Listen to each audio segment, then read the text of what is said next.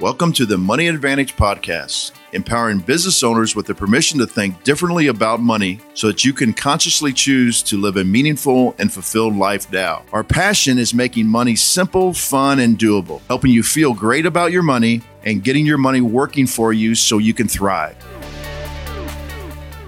Hello and welcome back to the Money Advantage podcast. This is Rachel Marshall and Bruce Wehner coming to you today with special guest Mike Stanley. So, before I say anything more about this show, I want to welcome everyone to the conversation. If you're joining us live, go ahead and give us a thumbs up in the comments and go ahead and tell us that you're here and what questions you might have or thoughts on the reverse mortgage.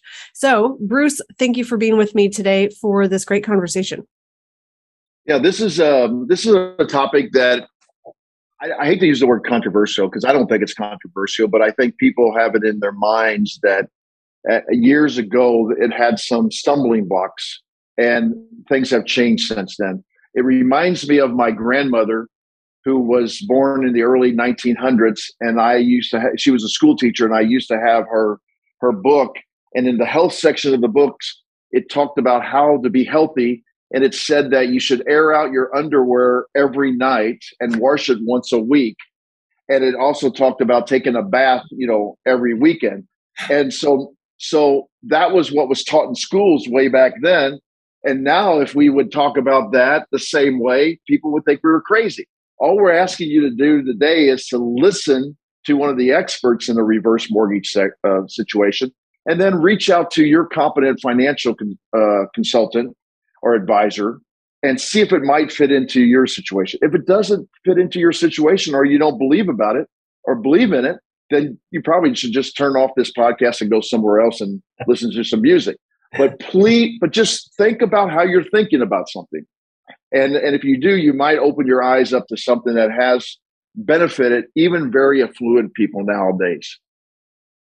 Bruce, thank you for that. And so, Mike Stanley, thank you for joining us on the show today and coming back to talk about reverse mortgages and just really give the nuts and bolts and the facts and figures from your tremendous experience in this field. Thank you so much for joining us.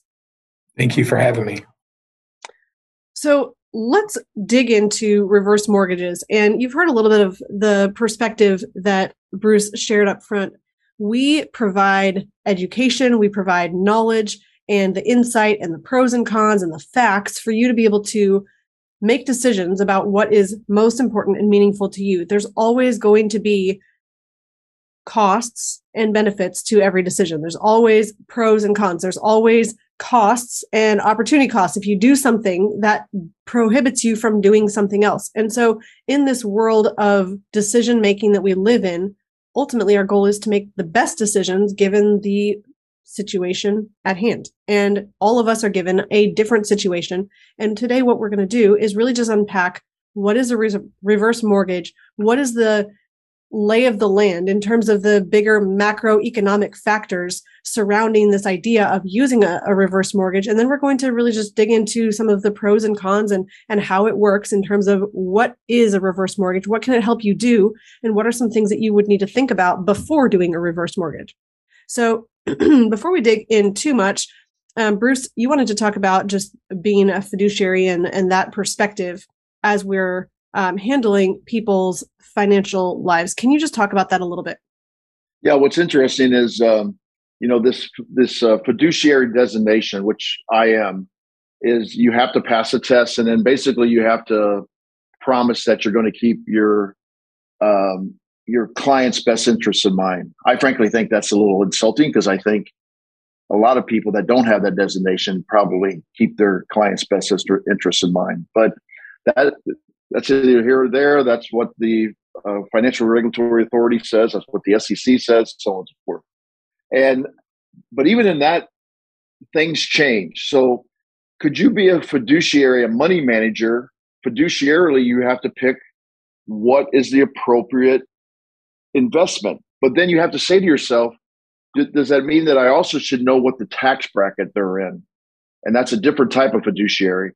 Or if somebody if somebody actually prefers to have fixed income in the form of an annuity, it, that would be a different type of a best interest in mind, and yet it's not covered under the same fiduciary responsibility. So, does it mean that you have to talk to people about their trusts or about their medical directives?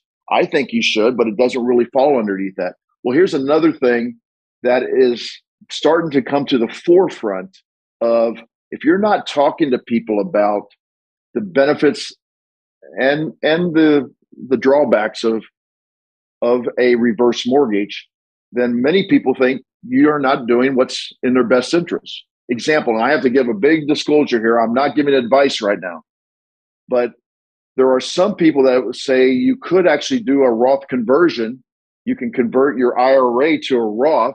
At the time, you pay all the taxes, but then don't take any money from other investment accounts. You could actually tap into your home equity through the reverse mortgage just for that year to keep your your taxes low so that you actually then don't pay as many taxes on the Roth conversion. So that's a strategy. If you're not talking to your clients about, then you're maybe you're not doing what's in their fiduciary best interest because you're you're protecting their portfolio from one of the biggest eroders of wealth, and that are taxes. And all this is legal, by the way. It's totally legal. So those are the things we we have to consider when we're talking about reverse mortgages, or just some of the things we have to consider. Uh-huh. There's all kinds yes. of things. Well, and along that vein, we're not giving advice. We're always bringing education, and ultimately, whatever you are working to accomplish, your set of circumstances, your financial picture, your goals, your objectives, your challenges those all have to be taken into consideration before any decision would be made about what is the best thing for you. So today we're just talking about reverse mortgages, how they work, and if there's something interesting here today for you, then dig deeper and find out how it might apply to your specific situation. all right, so Mike, you've been on the show before. Tell us just a little bit about your background. I know you are currently the regional senior lending sale manager for Thrive Mortgage and you've been in the industry for 27 years. So you've seen a lot in mm-hmm. this field of reverse mortgages. Just give us a little bit of backstory and how you came into this position working with reverse mortgages. Well, technically, I I've been in the in the mortgage industry for for 27 years. I've been in the reverse mortgage industry primarily. That's all I do now. Is for the last 14 years, and um, I um, uh, originally from the western part of Virginia, out in the coal fields, and um, met my wife there, who went to college out there, and uh, followed her back to the East Coast here in Virginia Beach area, and we've been here for uh, 39 years. Actually, just this past uh, weekend we celebrated 37 years of marriage, so I'm excited about that. I didn't think I'd live 37 years. I'd long be married for 37 years in my in my younger days. But I, uh, when I met my my wife, her her father was a retired Marine and he uh, was in the insurance business. So, uh, working as a heavy equipment diesel mechanic, your life expectancy was not that great, and your body parts kept deteriorating pretty quickly. So, uh, I looked at the uh, um, at getting into the eh, life insurance, and I have been licensed in life annuities, uh, health, and and uh, insurance planning for since 1988. So. Uh, I like to say I'm old enough that I'm grandfathered in. I don't have to take CE credits anymore. So to some people, that's a big deal. But uh, again, I got into the, got into the uh, got into the insurance industry.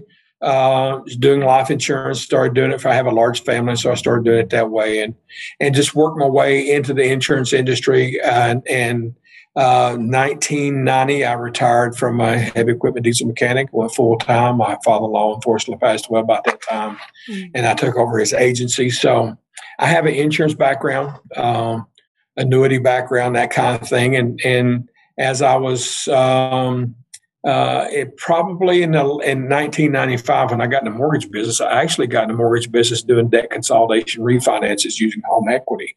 So I learned the power of home equity in helping people solve problems, uh, restructure debt. Actually, it's not replacing debt; it's just restructuring.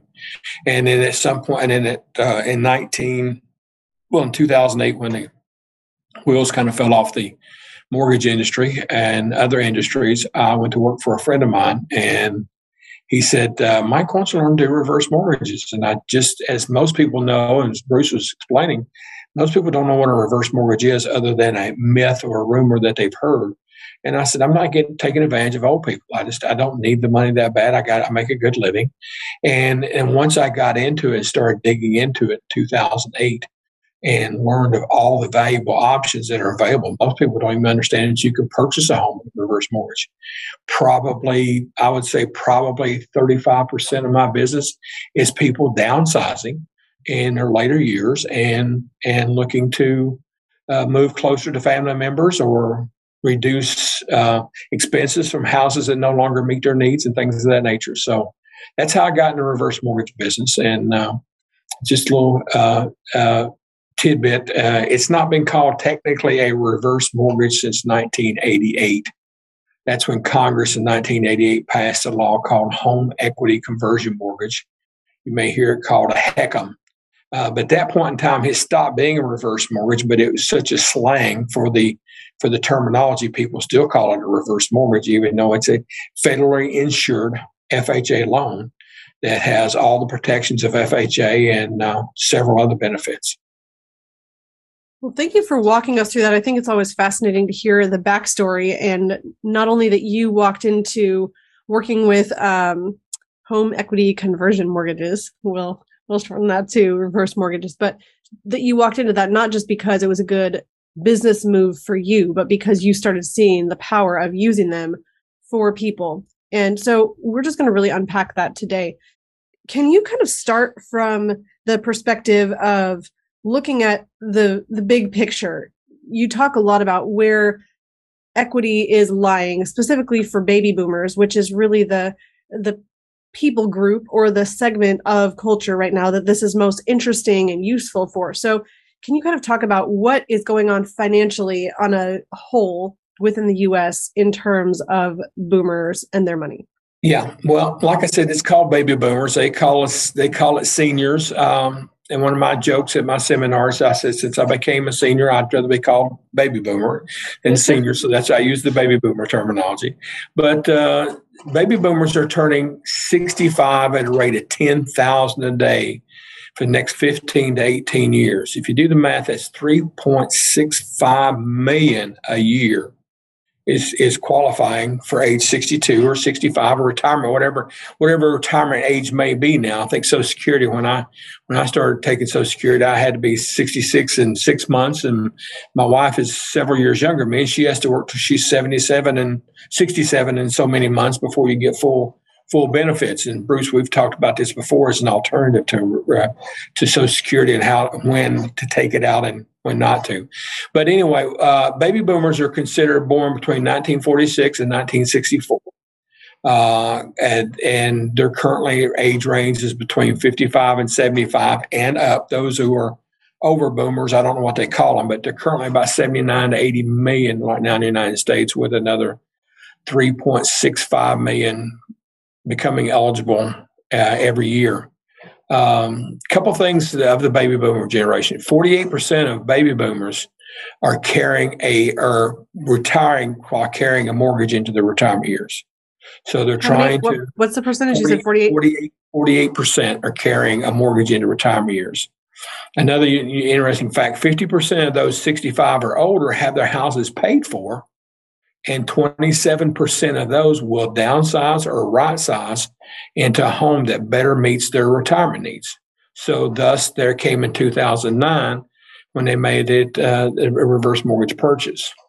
And uh, I did the first reverse mortgage purchase in the state of Virginia in August of 2009. Had no idea what I was doing. I was just winging it and asking for help and support. But that is a vast market right now these days because, like I said, 27% are going downsize. They're empty nesters. They're moving closer to family and friends. They're reducing overhead. They're saving money by, you know, staying uh, to save for medical needs or uh, uh medical needs or things of that nature in their retirement years. 70% of baby boomers are going to need some form of medical assistance during retirement. 6% have long term care. So when it comes down to it, you got to determine if the spy, if the siblings, if they're, I mean, if their children have, you know, $22 an hour for them to, uh, for assisted support while they're working at home. Uh, do they have 30,000 for, for, uh, uh, you know, and, and daycare. I mean, not daycare, but thirty thousand dollars for uh, assisted living facilities. And it's ninety four thousand dollars a year for to stay in a nursing home. And I kind of asked the children, I say, if you don't like any of those answers, which bedroom is mom and dad moving into in your house? Because we all know the sandwich generation is there. We have the 27, 28 year old, 30 year old kids living in the basement while they got mom and dad in a spare bedroom trying to take care of them.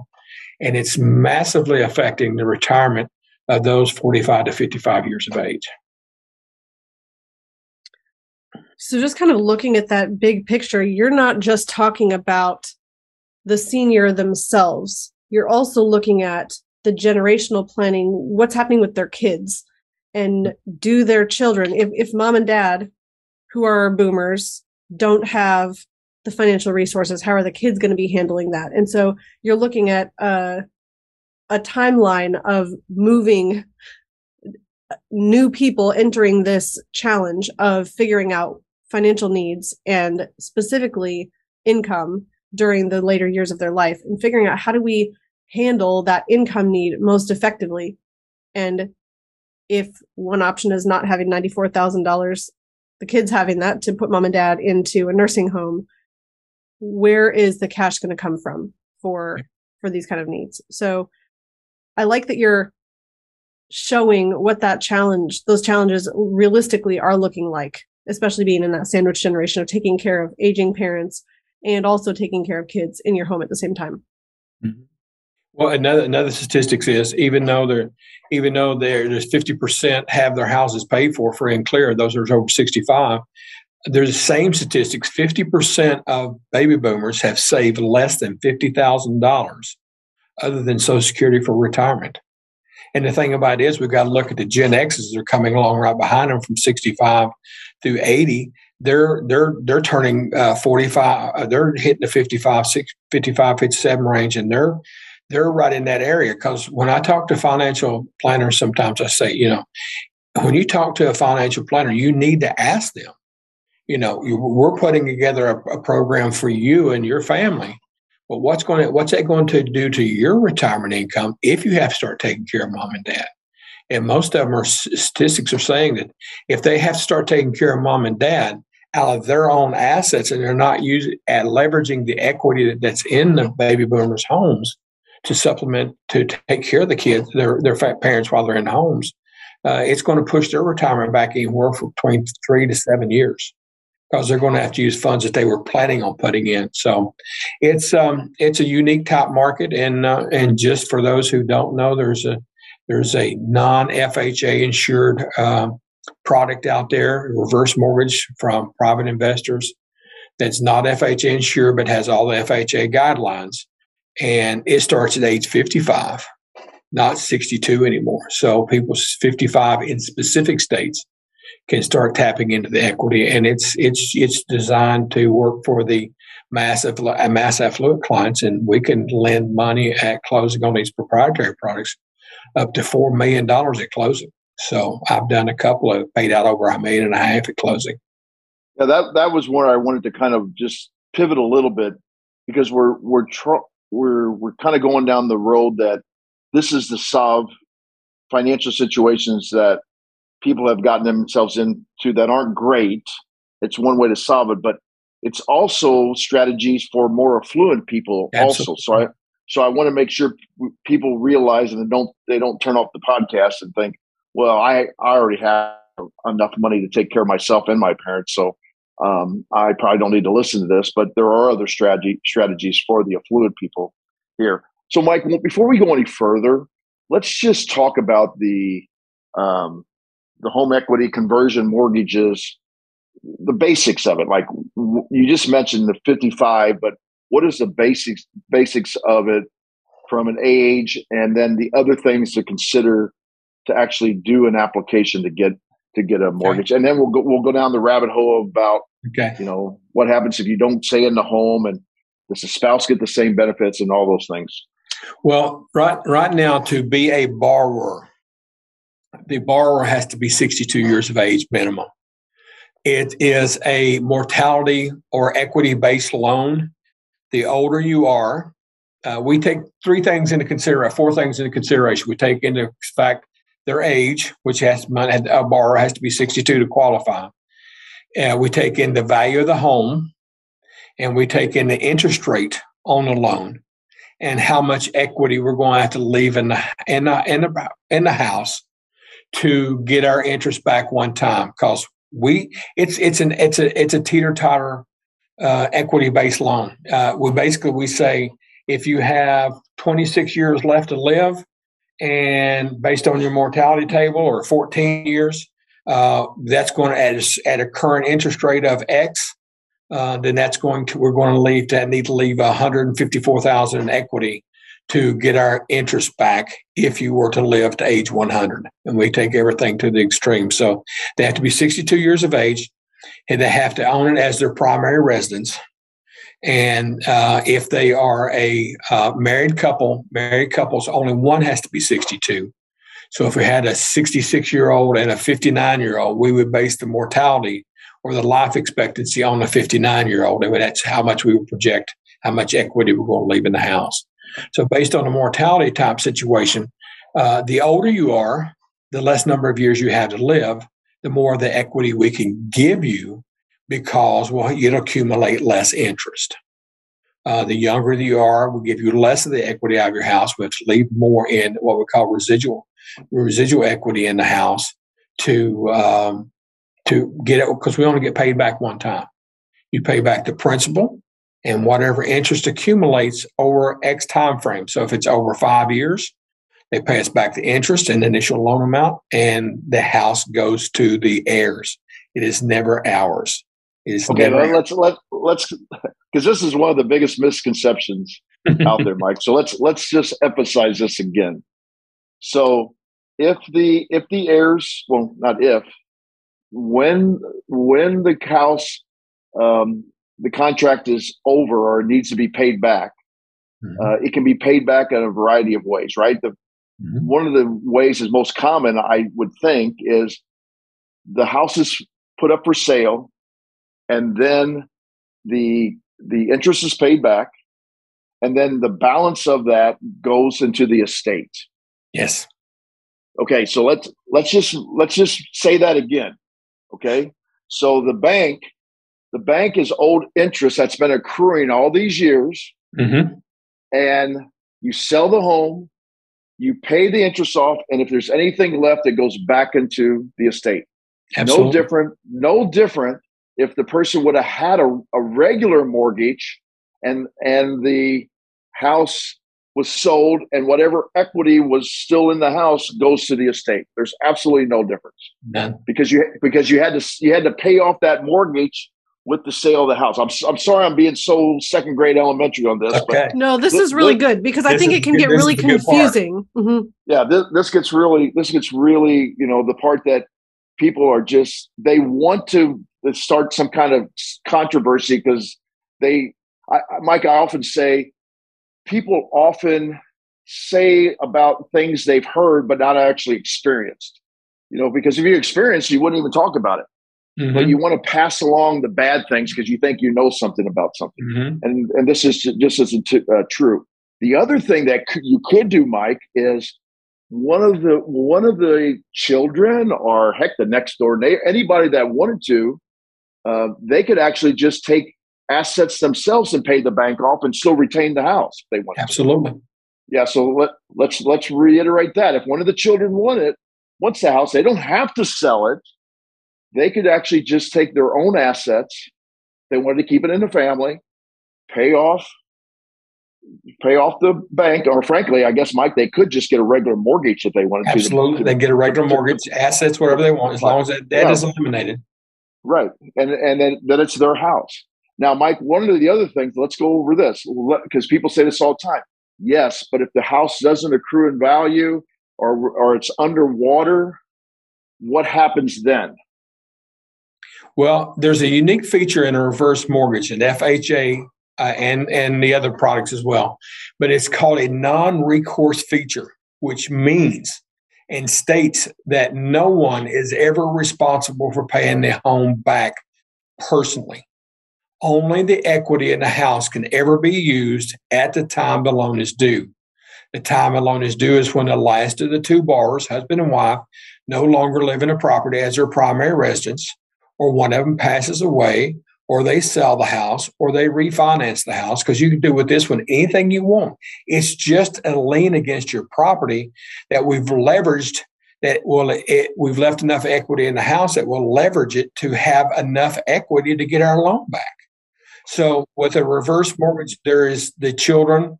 Uh, a lot of times, I'm doing, working with one right now, uh, uh, Bruce, where a 96 year old just passed away. Their daughter is 77, and the property is due. Mom took a, such a low loan. We're doing a reverse mortgage for the daughter to pay off the mom's reverse mortgage, and the daughter's going to live there with no mortgage payments. So it's it's a standard FHA loan, guys. You have to pay your property taxes. You have to pay your homeowner's insurance. You have to keep it in a re- reasonable livable condition. And those are all standard FHA guidelines. Nothing unique about a reverse mortgage. So okay, let's so we, just, I was going to say, can you just ahead, walk Rich. through some numbers? Like, imagine, like, for example, I know that we had one comment on a previous um, conversation we had done. What if you purchased a house for cash, you're over 62, the value of the house is now 225,000 or maybe mm-hmm. you can you can use those numbers or you can work that into a different um, a different financial situation as well you purchased cash you have a value of the house now you're over 62 what does that look like what are your options in terms of taking a reverse mortgage how much equity might potentially need to be kept in the house of that total value well, again, as I mentioned a while ago, interest rates are effective because it determines how much equity, how much interest is going to accumulate. Recently, uh, with we all know that the interest rates are going up. The, I mean, I was doing loans for two and three quarters. I did one yesterday for five, and they're five and a half percent. And it's nothing unusual. The first first mortgage I did on in 1986 was on a VA assumption and I paid 11 and a for, to assume an arm. So rates are not ridiculous. It's just different to what they had. But the thing about this, let's use a $300,000 property. $300,000 property near 62 years of age, based on today's interest rates, we could give them about 45% of the equity in their home. Now, if they are 75, we can give them about 50, maybe 52% if I'm working on meeting with a couple right here after this meeting, uh, they're 94, and we're giving her almost 70% of the equity in the house because they've got less number of years to accumulate interest to be paid back. So we have to leave less and less money there. But they have 62 years of age. They live in as their primary residence. They keep it in livable condition, and uh, they pay taxes and insurance just like they would if they if when they own a home free and clear. There's no magic potion. Yeah. So, Mike, let's let's maybe clarify this. So, when you say you're going to give them either 45, 50, 55, depending on the age or this um, equity in their home, are you saying that they are now also not going to have a a monthly mortgage payment because the equity is going to pay the mortgage payment? And will they also have some access to that equity either in a lump sum or or in a line of credit. Yeah, there, there's there's four ways of taking money out of it. It could take the lump sum. Uh, there's two options. There's there's a fixed rate option, and whatever you take out on a fixed rate is the maximum you get. You, there's no more funds available. On a line of credit, there is. I mean, on a adjustable rate, there is a line of credit. Uh, so let's assume on the 300,000 that they're 75 years of age, we've taken out the closing costs, which are always rolled in. And now they have, let's say they have 120,000 uh, in a line of credit. Now they can leave them, they can take that 100, they can take 60% up front the first year. The second year, they get the other 40% after 13 months. That's something FHA came up with, uh, came up with to keep from people taking all the money out up front and, you know, we always hear about the children saying this is a bad option, but the first time mom, they know mom and dad's got a hundred thousand dollars, they kind of get a little closer to mom and dad because they need something for themselves. And I'm not saying it's wrong. I give stuff to my children, to my son all the time. But the thing about it is they put that little safety valve in there and you can only get 60% the first year or up to the amount that it takes to, to uh, uh, rectify or pay off their current mortgage. So if let's just assume uh, they could take uh, out of 150,000, they could take 100,000 the first year, and they'd have 50,000 in a line of credit, and that's available to them the second year. Uh, they could also have just a line of credit and only pay just a closing cost and leave that line of credit in there right now, Bruce, which as I talk about interest rates being high, if, if we're charging a client 5% on the, on, the, on the money that they borrowed, like a HELOC at a bank, their line of credit is growing at 5.5%. So we pay a half a percent more on equity, not the appreciation value. Equity. There's nothing on the market that you can get five and a half percent on the growth of the equity of your home, income tax free, that's accessible to you anytime in the future, forever, as long as they live in the pro- as long as they live in the product, pro- uh, the, the property. Now, they do have two other options. They could take what we call a tenure option, which a tenure is a life expectancy payout. Let's assume that we, we run our numbers and based off their life expectancy, the pool of money that they have, we can give you um, we can give you 800 a month for as long as you live in the house. Now, we're projected on your life expectancy of 88, 86 to 88, depending on male or female. But if you live to 120, we're still paying that money, even if there's zero equity in the house. There's nothing that does this out there. Number two, if eight, if eight hundred dollars a month is not enough, they say, Mike, I need eleven hundred dollars a month. Then we'll restructure it as a term payment or a term certain annuity, like a term certain annuity. As long as they live in the house, we'll pay them that eleven hundred may pay them out uh, eleven hundred dollars to pay them out for uh, you know twelve years and thir- and three months. At the end of that point, that's, time, that's the term. That's the term portion. The term right. is is how long you determine you can make that extra payment. Right, right. Uh, for them. But a tenure payment is based on life expectancy and we pay it out. And it's guys, it's like a life insurance policy or annuity. It's based on mortality cost, life expectancy. How long do we expect to live? How much interest are they accumulating? How much how much do we have to leave to cover that interest? So, um, Mike, if you okay, so say we're in a situation. I just wanted to ask this side question here. Say you've made a decision to use the tenure payment, so it's a, a, a smaller dollar amount that you're getting per month. But now you need access to a lot more capital all at once. Can you change the terms of the reverse mortgage while it's already in effect, or do you need to do another reverse mortgage? Now, uh, um, if you're going from line of credit to tenure to term, you can call it, You can change it back and forth as many times as you want to.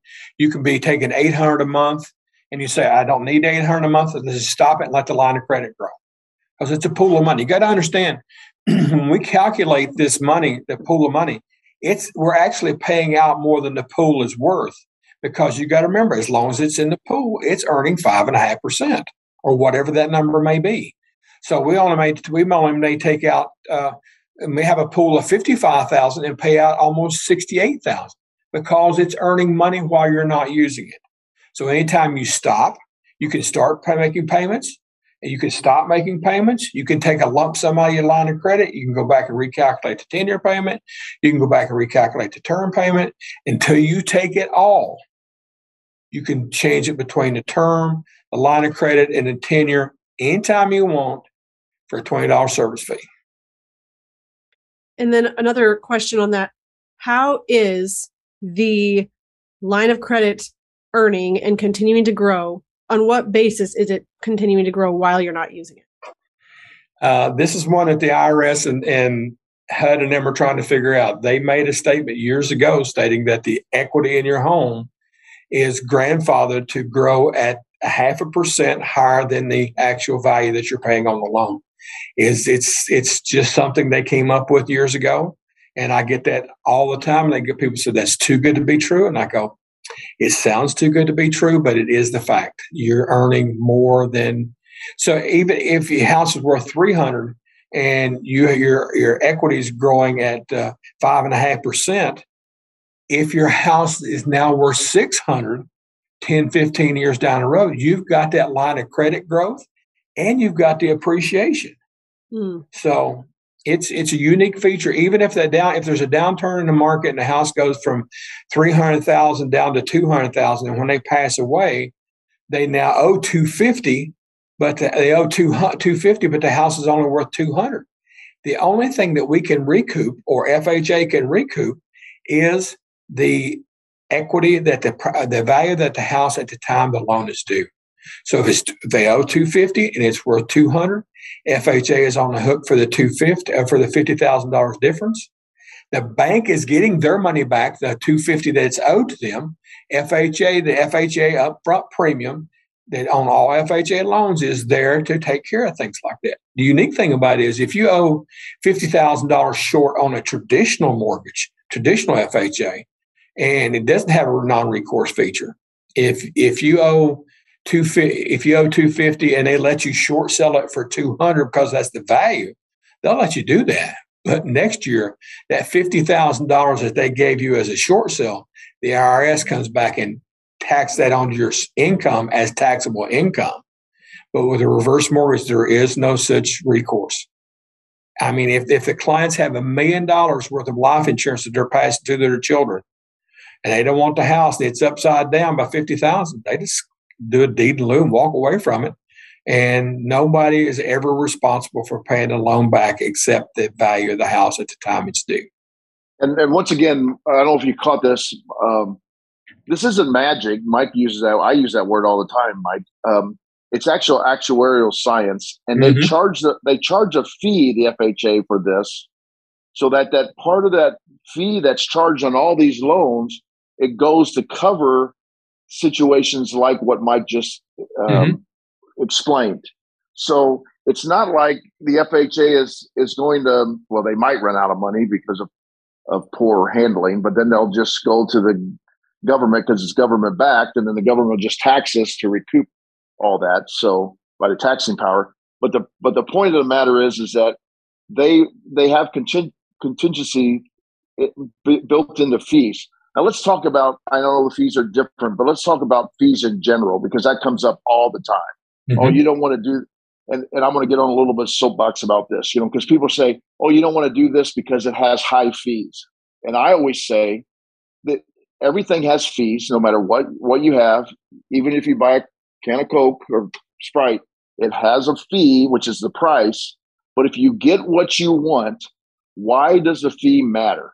Because if you want it, if you want it, you have to pay something for it, whether it's uh, 75 cents for a Coke or $10,000 fee for a reverse mortgage. So let's just talk about the fee structure in general. Okay. Now, uniquely, uh, this, uh, the first quarter of the year, uh, well, actually, beginning the second quarter in March, uh, the um, loan value on reverse mortgages every time FHA does a step up, uh, they it, most of it's based on county or state how much FHA limits are. Reverse mortgage is a nationwide. They just increase the loan value, not the loan value, but the value of the property. The maximum value of the property is nine hundred and seventy thousand eight hundred dollars nationwide for reverse mortgages plus the jumbos or the proprietary products go from there over four over four million. So the the, the value of the homes keep increasing, and uh, the equity is is is just used for that that type of situation. Uh, what else do you want to know, Bruce? I'm sorry. Just the fees in general. What fees are some of the fees? Okay. And, the, and, then also approximately how much they would would be, and you know, so on and so forth. It it runs roughly six to six and a half, maybe seven percent of the total total value of the property because the fees are based off not the loan amount. The FHA insurance premium is not based off the three hundred thousand dollar loan amount. It's based off of two percent of the appraised value because you got to remember these things are compounding. The interest is compounding on it, so we got to make sure there's enough there. So when you go to closing, we get we we to take it the the deeded amount that's charged is 150% of the value of the house. But there's 2% up front. There is the standard closing cost on any traditional loan in your local area. The taxes, the transfer fees, all those things. And there is, we can charge, FHA allows us, and we're capped by FHA, The maximum we can charge on any loan is six thousand dollars. It's two percent of the first two hundred thousand, one percent of the remaining balance, up to a maximum of six thousand. So, I did one for a lady, and she was saying, "Oh, Mike, it's the fees are just way too high." Well, this is a lady, and you run into all kinds, guys. You run into people who need it, and you got people just got a house paid for, and they just want to use it. She had a, she has, she still has a uh, citation jet and a Lamborghini, but she wanted six hundred thousand dollars out of our house because it was hers. and she took it. She bought a condo in Florida. Now she lives half the time in Florida and half the time in Virginia Beach. So, but the fees are there, but it's in comparison to what? Yeah, the two percent upfront fee. Let's say six hundred thousand dollar house, two percent is twelve thousand. Okay, that's getting you the the non-recourse feature though. So mm-hmm. would you rather pay twelve thousand or have uh, to have the house be upside down by a hundred thousand because your parents lived a long lifetime and now the kids are saddled with that hundred thousand? So it's it's what the cost is. So it's the two percent upfront FHA fee, our our, our origination fee, and the standard closing cost. Now people say six thousand dollars. That's a lot for you. We're only getting paid one time, guys. So we we've got to we've got to take care of all this and, and make sure that we're you know we have to everybody has to be profitable we help a lot of people and we'll we'll do uh, i have financial planners that send me a loan and all we're doing is collect we're getting paid on 30000 it's not making a lot but with that financial planner you have to be with financial planners they are technically my clients because i'm structuring the program to meet the needs of their clients. So if they need to pay off an $80000 mortgage they need 20000 to eliminate debt and they, they need a line of credit. If that's what they want, that's how I'm going to structure it because that's the best need for the client. Back in the old yeah, days, yeah. They, they took the whole amount. There was a lot of fees, and people run through a lot of money, and they didn't have money that, that when they needed it in the future. But we work more and more with with the affluent and the uh, the elder law attorneys, estate planners, and things of that nature and working with trust now. We work a lot with trust when they were they were a big taboo back in the past. You couldn't do one with the trust, but those are the basics basic costs of, of the loan. Yeah, there's um so um, once again, I'm not a CPA. I'm not suggesting this as a tax. This is a disclosure. Talk to your a tax accountant. But a, a, a situation that a more affluent family might do is they want to obtain something, an asset, might be a Lamborghini, as you talked about, or or maybe a, a private plane to fly back and forth. And they and they have a brokerage account where they have a lot of capital gains in it, and so they don't want to sell the capital gains or, or the stock because of the capital gains, which cost them a 20% minimum and then probably 3.2 Medicare surcharge. So almost almost 25%. And uh, so, what they could do then is do the uh, home equity conversion and actually then access the equity tax free to actually purchase this. So, even if the fee is, what you say, five or 6% of the loan, they're saving almost 25% in taxes. Absolutely. Absolutely. So, so you, you, you, you tell about, me if it's worth it. It's, it's, it, we, we've, we've went over sequence of returns in the past. Sequential returns right now is a big thing because the market is up and down. And if if you're if you're a financial planner and you've told a client that they have a pool of money and they can take eight thousand dollars a year out of it, and because of the return they were getting in good years, what happens when there there's a negative return on your money? Mm-hmm. If you keep taking money out of that pool, in, taxable income out of that pool in a negative environment, those clients are selling off assets and they'll never be able to buy it back at that same price. The pool will never get back to where it needs to be for them to retire. And financial planners are depleting their assets under management, which is where their income comes from. So the assets under management, it's called, we all talked about Dr. Wade Pfau, uh, mm-hmm. uh, who t- talks about um, uh, a buffer asset. That's what you were talking about. Uh, mm-hmm. It's a, another source of funds and right now, it's hard to get five and a half percent on your returns. So you got another source of funds, five and a half percent return, and it's income tax money, it's income tax growth.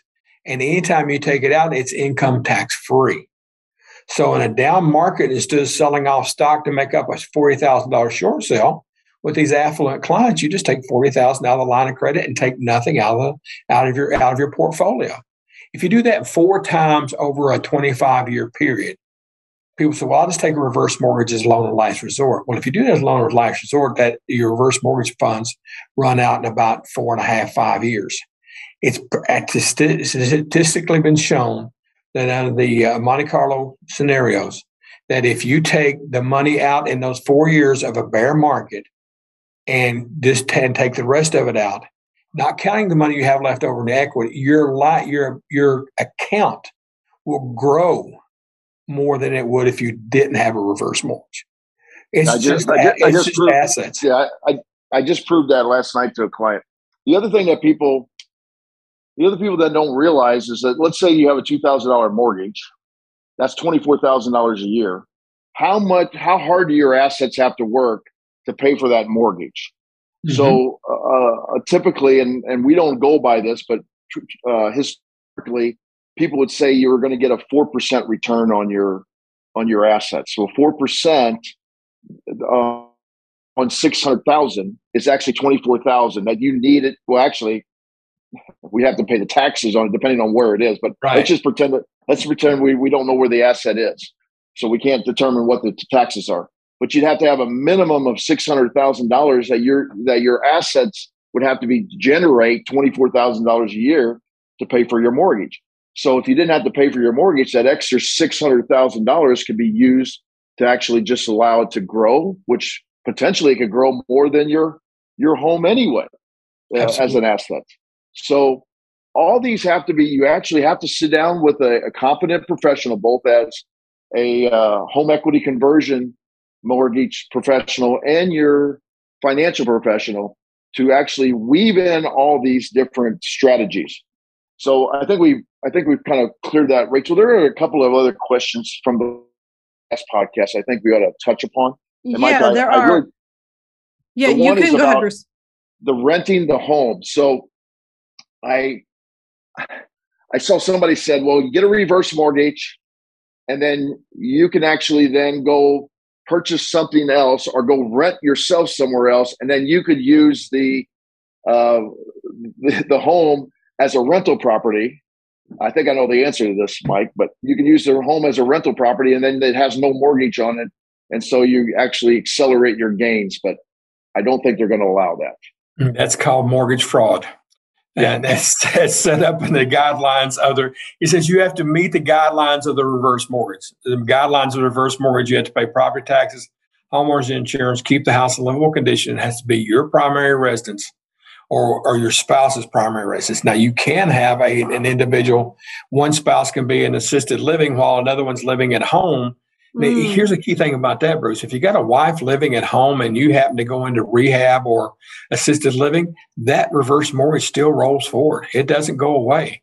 And there you have income tax free money that you're not taking away from your portfolio for whatever needs that other spouse has. So, uh, yeah, it's, it's, um, it, it is too now, good to be true in a lot of features, but it's, it's now, just the way it's set up. Right. Now let's clear this other one. This was a big one. They said, because this person was right out adamant, this is not true, that the non borrowing spouse has the same right as the older spouse. Or the and borrowing I, spouse. Or, or, well, yeah, that would happen to be older, so on and so forth. Does, does both spouses have to actually be on the mortgage? No. Do both the, spouses have to be on the deed? Technically, no. We can put okay. there's a deferral period after the borrowing spouse passes. If they were married at the time that the loan went into effect, when they pass away, they've got 90 days to defer to be put on the deed. You can put them on the deed once the loan's done. It's not going to affect the loan amount because you're younger. We're already talking to them. We're already taking in consideration that that is their spouse. It's called a non borrowing spouse. There's a non borrowing qualified and a non borrowing non-qualified. Non-qualified, you don't have to count their age if they're in an assisted living facility and they're never going to be in the house. If they're qualified living in the house, then we have to count their age. Now, the two differences that Bruce is number one, if there's an if there's an older husband and a younger wife, then and they're both on title, the younger wife does not have the same benefit as the borrower. Here's the difference the borrower has the right to the monthly tenure payment or the term payment or the line of credit. The non borrowing one does not. But the, what the non borrowing one is guaranteed that at the time the borrower passes away, she will be put on the deed. She will have, she will have full access to the house to live there for the rest of her life with no mortgage payments. But any monthly payments coming in may go away. Well, unless it's an accident, Bruce, a heart attack, and they get killed in a car wreck. if if I'm a if I'm a spouse and I've got a four hundred thousand dollar line of credit or three hundred thousand dollar line of credit, and I've got I know I'm terminally ill, there's no way I'm not going to take that four hundred thousand that's mine, transfer it into my checking account, which my wife has access to it, now that funds are hers. And since she's married, you have to go back to the step up basis, get with your accountant, get with your attorney on what portion that would be taxable to her, but very little of it's going to be taxable, in my opinion. And I am not an attorney nor a tax advisor because it's his assets being shared with his spouse. So if you know it's coming, take the money out, put it in there. When he passes away, she's got all the funds and she still gets to live in the house with no with no mortgage payments. We talk about mortgage payment, no principal or interest payments. CFPB will not allow us to use a statement mortgage payment because they consider taxes and insurance and HOA fees as a mm. mortgage payment. What is interesting? It's not. It's not. No principal or interest payments. Okay. Or so do. Then, of course, of course, you use the line of credit to pay for your taxes and uh, insurance if you had it. I know, I know people that take out the monthly at the end of each year. They may have it in a line of credit. At the end of each year, they take the amount of now their line of credit. They take it out to pay their taxes and insurance, pay a one-time lump sum. We can actually set up a, a side account, or we call a LESA, a life expectancy set aside, that will set up a pool of money. Again, just like the retirement pool, we don't have to put as much, but we'll pay their taxes and insurance to their life expectancy. So if their life expectancy is 88, well, will they have no principal or interest payments, no taxes or insurance because those are being paid from that pool until 88. They turn 89 or beyond their life expectancy, taxes and insurance has to be paid again. Mm. And my and my that pool of money is making five and a half percent, isn't it? I just want to be compounding annually, yeah. income yeah. tax free. It's available to you with a phone call or your power of attorney's phone call. It will be directly deposited in your checking account within five to seven business days, income tax free. Well, this definitely is a lot of information for somebody to explore, especially if they're in a situation where they realize that there is a lot of equity in a house that could be being used and you're in those senior years of over 62 if this is the typical FHA or you said over 55 with the private proprietary ones, yes. In some states. And you said that's not available in all states, correct? No, not, not in all states, no. So a lot of information, a lot of potential options. Mike, if somebody is interested in finding out more information, can you tell them how to get a hold of you, where they can find you, what re- resources and information you might have available to them, and how they can ask you questions if they would like to pursue this more directly with you? Well, as I always do, my number is my personal cell number 757 646 4147. Again, that's 757 646 4147. I answer it 24 hours a day. My wife doesn't believe it, but I do. But I answer it 24 hours a day, even if I think it's a spam call, because I get calls from all over the United States. Uh, Mike.Stanley at thrivemortgage.com. But the best way to text me or email, uh, text me or call me on my cell. That's the best way to communicate. Excellent. Well, thank you for sharing all of this today. And I think we could chat much longer. Um, Bruce, is there any other questions? I mean, I, I, know that we could have talked more fully about what the options are for a non borrowing spouse. Um, we could talk also about the um, purchase mortgage, reverse purchase mortgage, I think is how you reverse purchase. Um, right. to actually purchase a, a home with a with a home equity conversion mortgage. I'm trying to I'm trying to change my verbiage for you, Mike.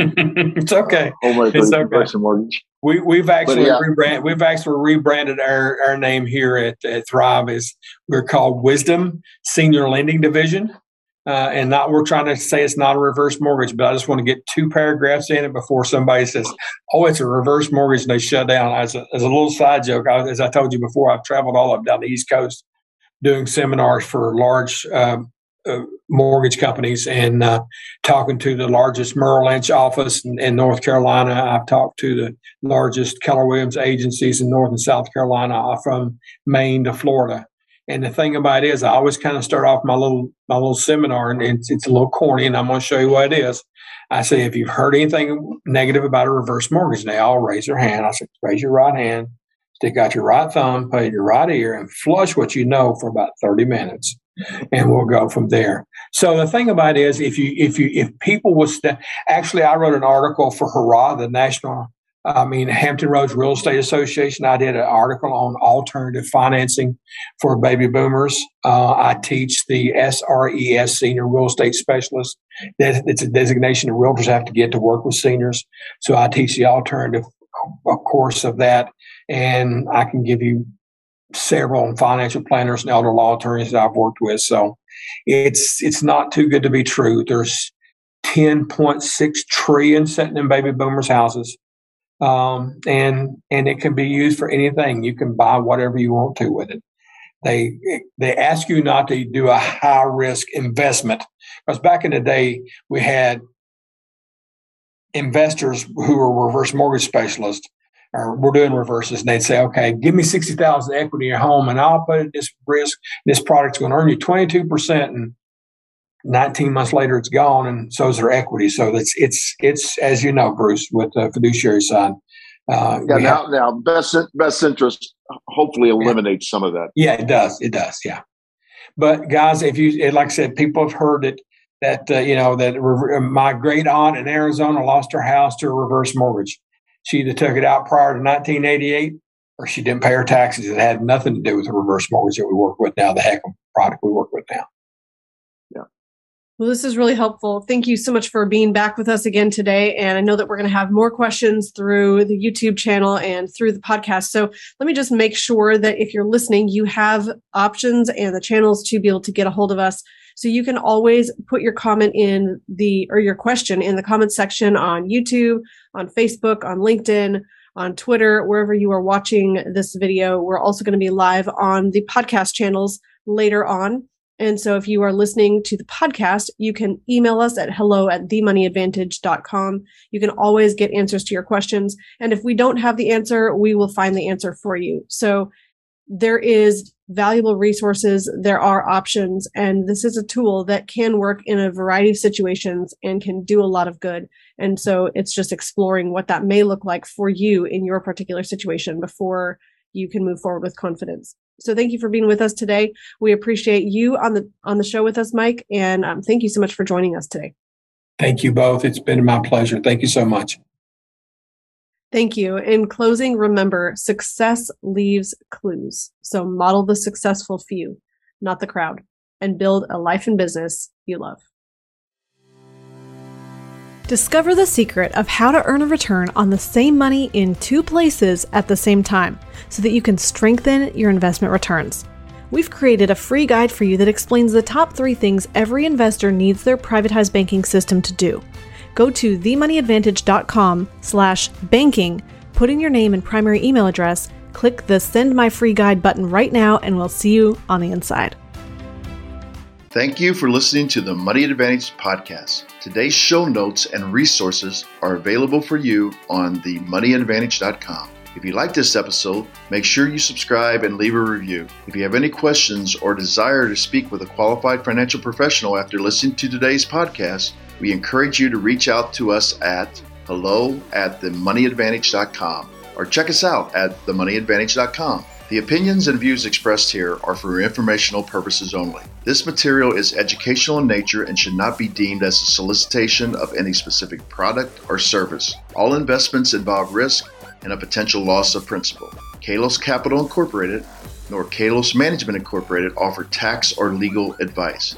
Please consult with a tax advisor or attorney for advice regarding the impact on your portfolio. Securities offered through Kalos Capital Incorporated, member FINRA, SIPC, MSRB, and investment advisory services offered through Kalos Management Incorporated, and registered investment advisor, both located at 11525 Parkwood Circle, Alpharetta, Georgia. E3 Consultants Group is not an affiliate or subsidiary of Kalos Capital Incorporated or Kalos Management Incorporated.